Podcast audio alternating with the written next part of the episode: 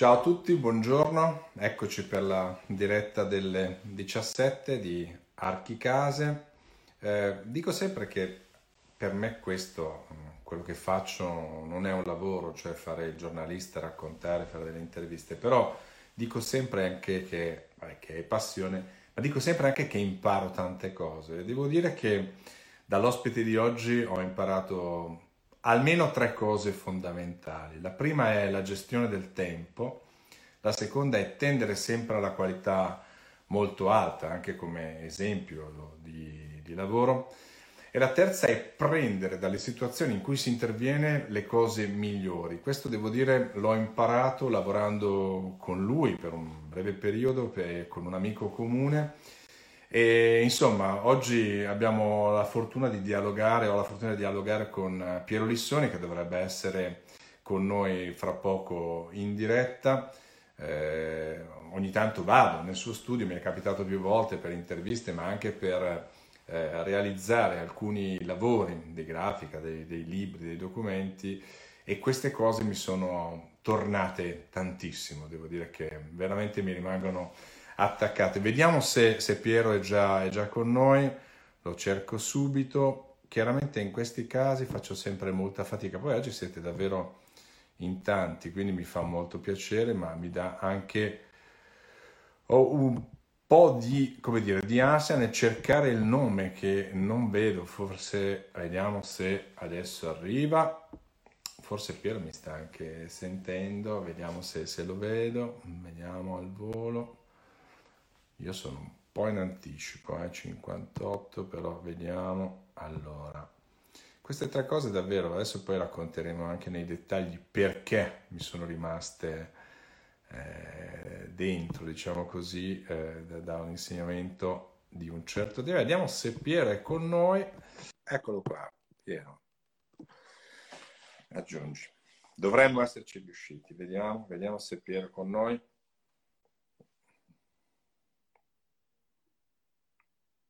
Piero, ti ho mandato una richiesta, dovresti riceverla in questo momento, in attesa di Piero Lissoni. Vediamo se io ho mandato la richiesta, vediamo se riesce a entrare. Mm. Piero, siamo in attesa di te, ma non ti vediamo e non ti sentiamo. Prova a rimandare una richiesta, vediamo se funziona stavolta. Uff, che fatica, secondo me si sta ribellando o il mio telefono o la piattaforma. A questo punto vediamo, perché può darsi eh, che non ne possano più.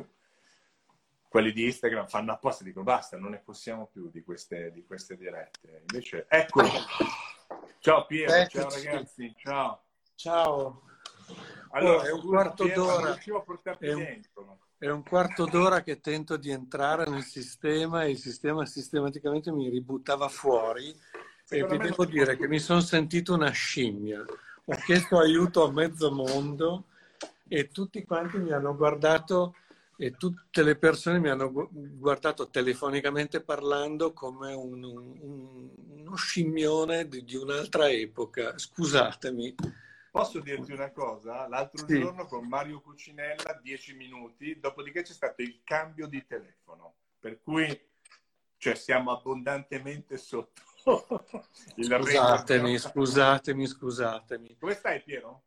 Ma eh, a parte questo inconveniente, come ho sentito il fiatone, sono salito e sceso, sono sceso giù di due piani perché c'era la mia compagna giù in giardino che stava facendo delle fotografie, l'ho riportata su, ho detto aiutami perché da qui non ti vengo fuori. Quindi tu mi sentivi che stavo cercando? Sentivo, io cercavo di entrare e, e mi continuava a rimbalzare rifacendomi ma ti vuoi agganciare? Io scrivevo sì e questo diceva boh ricominciava di nuovo da capo tutto il processo. Ci siamo, siamo anche in tanti. Io mi ricordo di quella volta che veniste a Roma per registrare il design book. Eh, io ero in stazione perché stavo andando, stavamo andando assieme e tu mi dicesti, per usare il passato, Giorgio, prendiamoci un cappuccino.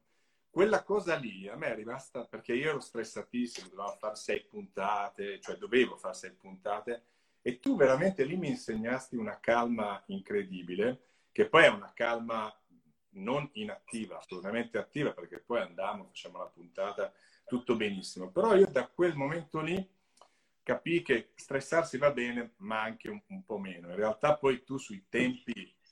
Ok, adesso Giorgio, però... Giorgio, Giorgio, adesso ti devo dire la verità. In realtà mm, io ero fuori a bermi un cappuccino. Oggi, fantastico. Oggi me la sono presa comoda e ho detto, ma sì, ma in qualche maniera cominceremo la diretta. Intanto mi bevo un cappuccino e poi ne parliamo. Io, io, ti avrei proprio telefonato e detto, vabbè, iniziamo alle 5 e un quarto, un quarto d'ora accademico. No? Ma sì, dai, un briciolo di, di... Poi, scusami Giorgio, mm, è mondialmente riconosciuto che non sono mai stato puntuale in vita mia. Eh, quindi... Che rapporto sul tempo quell'anno.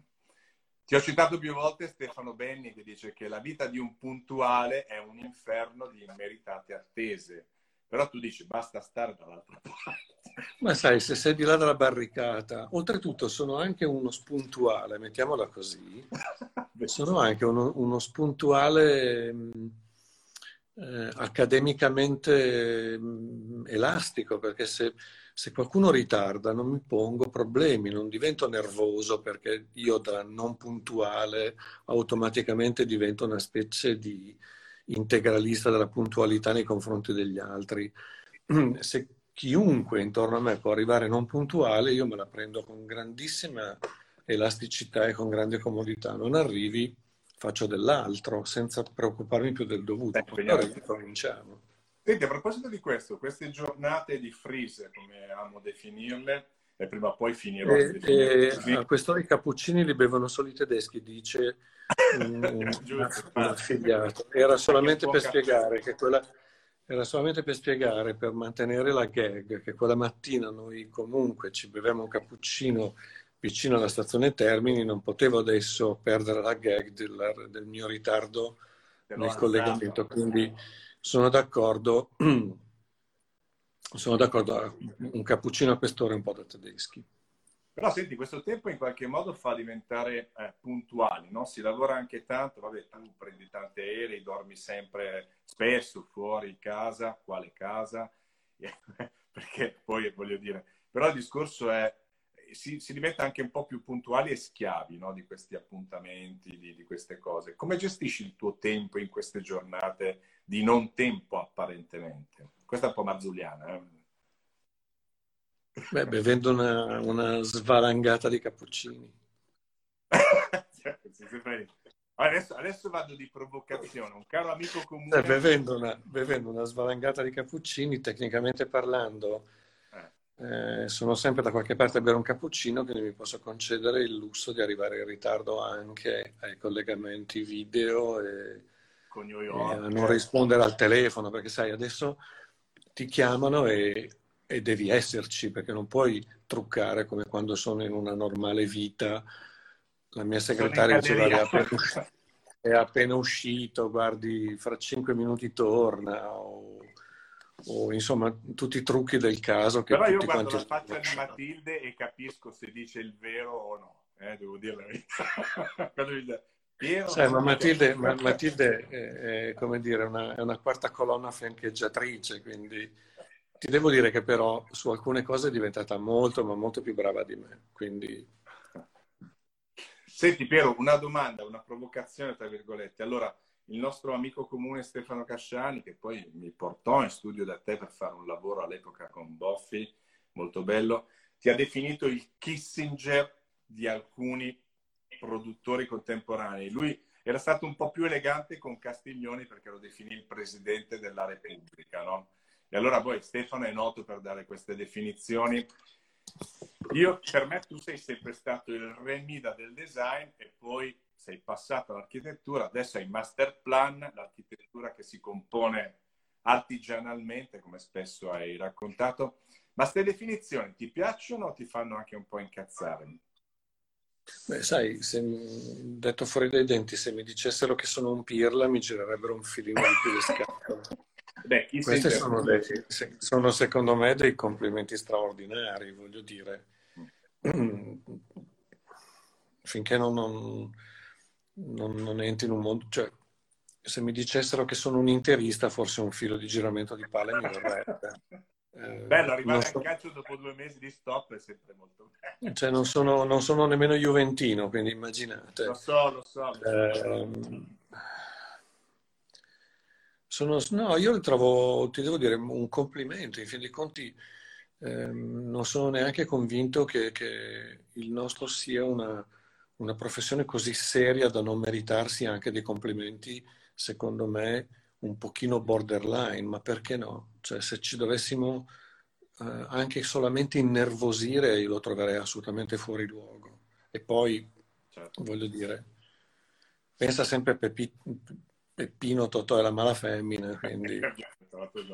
Mi dicono che sono emozionato, sì, lo ammetto, sono emozionato perché ho detto anche che Piero è un mio nuovo maestro, il mio vecchio maestro Enzo Mari, come Piero probabilmente sa, e ho detto prima che mi ha insegnato tre cose fondamentali, la gestione del tempo, cercare la qualità alta dell'immagine vabbè, in generale e prendere da quello che c'è il meglio, me lo dicesti sul lavoro che stai facendo, che hai fatto in boffi, no? salvando, tra virgolette, delle cose bellissime di Massoni, di Antonio e di altri, e anche quello è un insegnamento molto bello, cioè arrivare a non fare tabula rasa, ma riorganizzare un, un catalogo. Non so se ho detto. Sai Giorgio, fare tabula rasa è un atteggiamento un po' barbarico, mm, barbarico riportandolo indietro nel tempo. Io credo che uno del, degli elementi che contraddistinguono la caratteristica, e qui adesso divento serio, magari noioso, però serio, eh, eh la caratteristica di, di, nel fare l'art director di un'azienda deve essere una caratteristica da Kissinger, quindi primo devi mettere in conto la capacità eh, di una diplomazia reale, secondo devi mettere in conto che tutto quello che è stato il passato A non va cancellato ma va in qualche maniera reinterpretato, salvato, riaggiornato e rimesso in pista a correre. E poi vuoi mettere il rispetto dei, dei degli sforzi che sono stati fatti in precedenti vite, cioè cancellarlo con, con un tratto di penna è secondo me barbarico e molto volgare. rispettoso. Certo. E quindi sì. va rispettato. Dici, diventi serio, ma va, benissimo, ma l'ironia fa parte del tuo lavoro e del tuo modo di essere, no? L'abbiamo visto anche nella prima parte di questa conversazione, però spesso non è, non è sempre capita, anche a me capita di fare battute ogni tanto dico, oh, forse mi sono spinto oltre. A, a, te serve l'ironia per progettare e quanto la metti in campo, soprattutto in varie situazioni? Guarda, a me serve, a me serve l'ironia quando lavoriamo assieme, mi serve l'ironia quando me la spendo su me stesso, pigliandomi in giro, e mi serve l'ironia per alleggerire un pochino la tensione, magari in momenti specifici. Ma quando progetto o quando lavoro eh, su qualsiasi progetto, dal più importante a quello più piccolo, più grande per me, hanno tutti la stessa valenza, ehm, l'ironia in questi casi non la uso perché sai, secondo me l'ironia in, quando entri dentro in un, in un mondo fatto di relazioni ci può stare, quando entri dentro in un mondo fatto di responsabilità essere ironici io credo che porti alcune volte a fare dei gran. Un'altra cosa che volevo dire, eh, quando parlo di passato, io non sono un revanchista, io parlo di passato in termini molto precisi. Mm, sono dell'idea molto semplice che se non guardi bene all'interno del tuo passato, quindi se non rispetti quello che c'è stato prima, non puoi minimamente pensare di saltare verso un qualsiasi futuro altrimenti saremmo dei puri avanguardisti. E visto che cent'anni fa degli avanguardisti ci hanno portato a rotolare dentro in un disfacimento totale, che ancora oggi ne paghiamo, eh, come dire, gli effetti collaterali, se non conosci non puoi pensare di fare. Quindi prima di tutto si deve conoscere. Secondariamente, quando conosci, puoi discernere se salvare o non salvare. Ma non sono, come dicevo prima, un barbaro quindi anche sulla questione, faccio due passi indietro del salvataggio, devi essere capace di sapere. Sulla questione dell'ironia mi piace pigliarmi per i fondelli e mi piace quando la gente mi prende in giro, ma non uso mai l'ironia quando progetto inteso come se progetti un edificio non puoi fare un edificio ironico, se progetti un oggetto poi non puoi fare un edificio ironico, perché a quel punto lì qualsiasi cosa vale. Piero, in questi tempi sono uscite due o tre dinamiche. La prima è il cartello di alcuni architetti che mm, si sentono di dover intervenire come persone chiamate in causa sul futuro della città. Il secondo è il just in time con degli esiti a volte un po' infantili, mi preme dire, no? Cioè l'utilizzo del plexiglass e l'interpretazione del distanziamento in un design pret a porter lascia, lascia, perdere lascia stare, e la terza cosa invece è il solismo. Il solismo eh? alcuni architetti che vanno a proporre al Presidente della Repubblica o altre cose del genere. Cosa ti dà fastidio di questo momento a livello progettuale? Quali sono i tempi giusti secondo te di un pensare un futuro prossimo? Non come, ai tempi. Mm. Giorgio Caro amico mio, questa si chiama in termini amichevoli, sempre perché stiamo parlando di amicizia, una sola. Non mi puoi fare questa domanda. Non ci sono secondo te dei tempi troppo veloci nelle proposte che vengono fatte, ma senza fare... Ascolta, la categoria degli architetti è sempre stata una categoria tecnicamente por- parlando borderline, cioè ci distacchiamo dal mondo reale con questa specie di aristocrazia del pensiero dei modi di, di, di, fare. Nello stesso tempo siamo più realisti del re quando si tocca poi la nostra presenza, il nostro presenzialismo e anche un pochino la capacità di entrare dentro o di diritto o di rovescio in alcuni mondi, diciamo che non ci tiriamo indietro e qui parlo di un'intera categoria. Poi sai, sul fatto che alcuni colleghi si siano spesi, abbiano cercato di fare delle cose, per l'amor di Dio ci sta.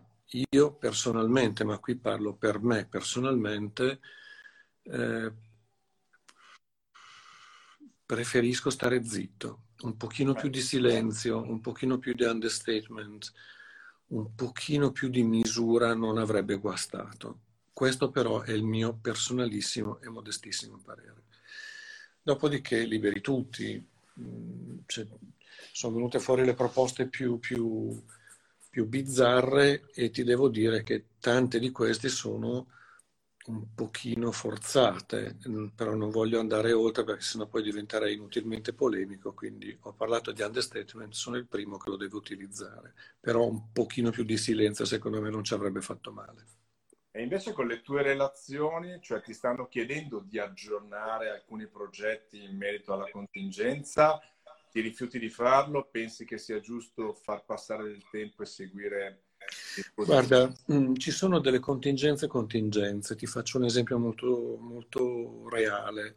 Un mio cliente che è Knoll eh, mi chiede, guarda, noi abbiamo in giro per il mondo eh, centinaia di migliaia di metri quadri di uffici seminati in giro per il globo terracqueo. È possibile pensare a delle soluzioni temporanee, temporanee per permettere a tutti questi grandi spazi che sono stati messi in piedi di poter vivere per il prossimo futuro finché non troveremo una metodologia scientifica e contemporaneamente medica per tornare tutti quanti a vivere come vivevamo prima. E questo mi è sembrato un approccio molto intelligente non tocco quello che è stato fatto, ma in qualche maniera intervengo in maniera super, super, super leggera e incredibilmente economica e intelligente. A rovescio adesso sta venendo fuori un, un, tutto un putiferio intorno a come vivremo dopo, a cosa saremo dopo, a come vivremo con il coronavirus, il distanziamento. Voglio dire, quante volte malattie terrificanti hanno attraversato la, quella che noi potremmo definire la società urbana e civile. Pensiamo al Medioevo, andiamo avanti, 1500, finisce il Rinascimento, entriamo dentro in altri mondi. Non è che con questo hanno rasato al suolo le città e le hanno ricostruite distanziandole. Ehm, cioè, voglio dire, adesso siamo in un momento molto drammatico, abbiamo bisogno di reagire in maniera controllata e razionale, però non posso pensare che fra tutta la mia nuova vita sarà distanziata di 4 metri con uno schermo di plexiglass, ehm, con i bar dove prenoto il caffè, poi se io peraltro, io se mi presento in ritardo mi sono, mi sono perso la possibilità di bermi un caffè, voglio dire troveremo un sistema per ritornare a vivere come vivevamo prima, magari con qualche attenzione differente, certo. ma non molto di più. E non voglio neanche entrare in questo modello isterico. Tornando indietro, di, di, facendo, adesso in questo caso faccio dell'ironia, ma voi vi immaginate cosa succede in spiaggia con delle certo. paretine di plexiglass? Quando sei dentro tipo il 24, il 25 di luglio e lì dentro ci sono circa 60 gradi. Per il tenutario della spiaggia basta tirare dentro delle secchiate di, di, di olio, e pepe, e sale e, e, rosmarino e ti rosolano direttamente, non devi neanche far fatica. Ma se non c'è vento tutto quanto funziona. Ma se per caso, come succede normalmente su una spiaggia, arrivasse una brezza da 4, 5 nodi di vento, quindi niente, ti troveresti tutti quanti spiaccicati dentro in una specie di super sandwich, metà trasparente, metà tutto oliato dalle creme. Pensa che schifezza. Diciamo che il distanziamento in alcune situazioni già esiste, no? nel senso che se si va in situazioni di super lusso, ovviamente gli spazi già esistono, ma ok, lasciamo perdere questo No, tempo. ma dai, ma, ma dai, proviamo a ragionare, ma tu andresti distanziato in un ristorante? Cioè la bellezza di, di, entrare in un bar e di trovarti di fianco uno che sta leggendo la gazzetta e gli butti un occhio e... Scusi, e, permette? Cioè, gli dai un occhio, intanto commenti con, con, voce, con, con, voce, con la S sibilante da serpe l'ultima vittoria rubacchiata nella, nella domenica pomeriggio. Cioè voglio dire, No, dai, per l'amor di Dio, su avanti, torniamo a essere un pochino più seri, anche un pochino meno isterici. Ecco, la cosa che ho trovato in tutta questa operazione di vita degli ultimi due mesi è questa specie di isteria generalizzata. Hai ragione, è vero. Ma veramente isteria generalizzata. Cioè, cosa diavolo dobbiamo fare? Piero, quanto ti piacciono i format? Io ti feci i complimenti poco tempo fa per le tue storie brevissime, no? i tuoi video su Instagram, e vedo che Instagram lo usi, lo usi molto, ma anche ovviamente il lavoro di graphics, il lavoro, tutta la parte grafica, i tuoi auguri di Natale li riceviamo sempre molto volentieri, ma anche i tuoi lavori eh, di grafica. Quanto ti piace il format? Quanto fa parte del tuo progetto, proprio come DNA? Beh, sai, è una cosa... È una cosa che mi porto quasi dall'infanzia e credo che da questo punto di vista, Giorgio, eh, tu sei leggermente più giovane di me, però la nostra infanzia è stata vissuta con gli stessi modelli. Tu ti ricordi quelle puntate infinite della Rosa Nera? Mm. Cioè che c'erano questi tizi che, che recitavano io credo che una recita sui, sui teatrini degli oratori sarebbe stata all'epoca molto più scientifica rispetto a quello che vedevamo, e però c'era tutta questa storia, questo plot che continuava per 150 uh, eh, piccolissime razioni, quindi delle puntatine, per, per, un'intera generazione. Io sono cresciuto con questa roba qui e non ho ancora, a oggi non mi ricordo come sia finita la storia. Bene, il format è quello. Io nasco da quel format lì, quindi mi piace l'idea di dipanare una storia che sia una storia che passa attraverso l'architettura, la grafica, il design industriale, il progetto, anche in micropillole, ma è un format che in realtà racconta una storia di vita quotidiana, niente di più, niente di meno. Quindi certo che mi piacciono i format. Io sono più per Goldrake, eh, lo sai, è arrivato un po' dopo, fine anni 70 se non sbaglio. Però devo dire la verità che sì, ci sono delle cose, scacciapensieri. Io sono del Lago Maggiore, alla sera del sabato sera aspettavo scacciapensieri come il momento di godimento più alto, o il carosello, insomma, come, come, come momento di approfondimento. Ve li vedo adesso dei spot bellissimi. Forse era, era, Rosa Nera, adesso ha ragione, non mi ricordo bene. So che era un, una roba che non finiva più ed erano 4500 puntate, una roba da fare impallidire Dallas, che peraltro non ho visto. Ehm, eh, però tor- pensa, pensa, sempre, pensa, sempre, al nostro sito, cioè, penso a, a Giorgia che è la, la, la, la, persona che si occupa di tutta la faccia pubblica dello studio eh, sui, sui, social o penso eh, insomma Immaginatevi che cosa vuol dire raccontare delle storie in pillole velocissime.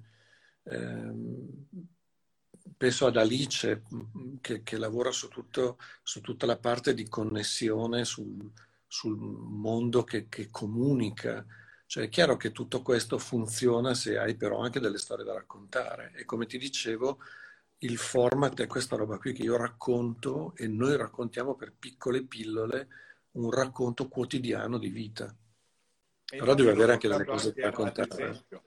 In qualche lezione l'ho portato ad esempio come modalità di racconto in un minuto, che è lo spazio di Instagram, se non si va nella, nella TV, proprio a raccontare il tuo rapporto con le aziende, il racconto di un oggetto, il racconto di una cosa. Credo che sia, siano dei format perfetti, perché il minuto è pochissimo, ma se ci pensi davanti a un telefonino è anche tanto. Quindi Vabbè, sai, che, sai, sai, Giorgio che io in università, e questa cosa l'ho imparata da un, da un grande professore e da un grande, credo, uno dei costruttori del modello della sociologia in Italia, Gabriele Calvi.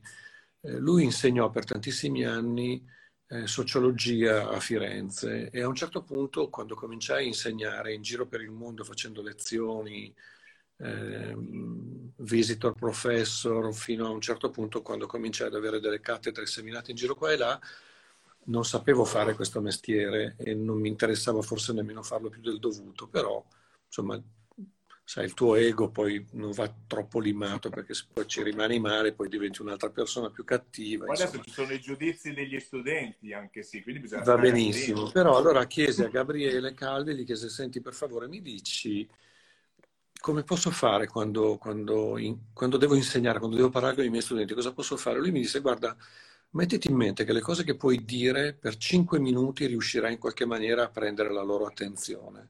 Dopo i 5 minuti qualcosa si perderà. Quando tu parlerai con i tuoi studenti, obbligali a parlarti per un massimo di 3 minuti. Quindi puoi mettere... E quando tu ti fissi, scopri che 3 minuti sono troppi perché se prendi e metti in ordine le idee un minuto basta e avanza, quindi in perfetto formato Instagram. Instagram, ma infatti quelli che hanno inventato queste piattaforme non sono mica scemi, come dire. Anche secondo me questi sono dei, casino, però, sono dei veri geni. Me l'hai raccontato che tu all'architettura eri del gruppo che faceva un po' casino, quindi forse perché dovevate stare attenti per più di tre minuti, cinque minuti. Madonna, pensa, se, faccio, se faccio mente locale sulle... Vabbè, al liceo una roba da scellerati, cioè proprio da, da galera. Secondo me dovevano spedirsi tutti quanti, in, ma in galera galera, quella vera.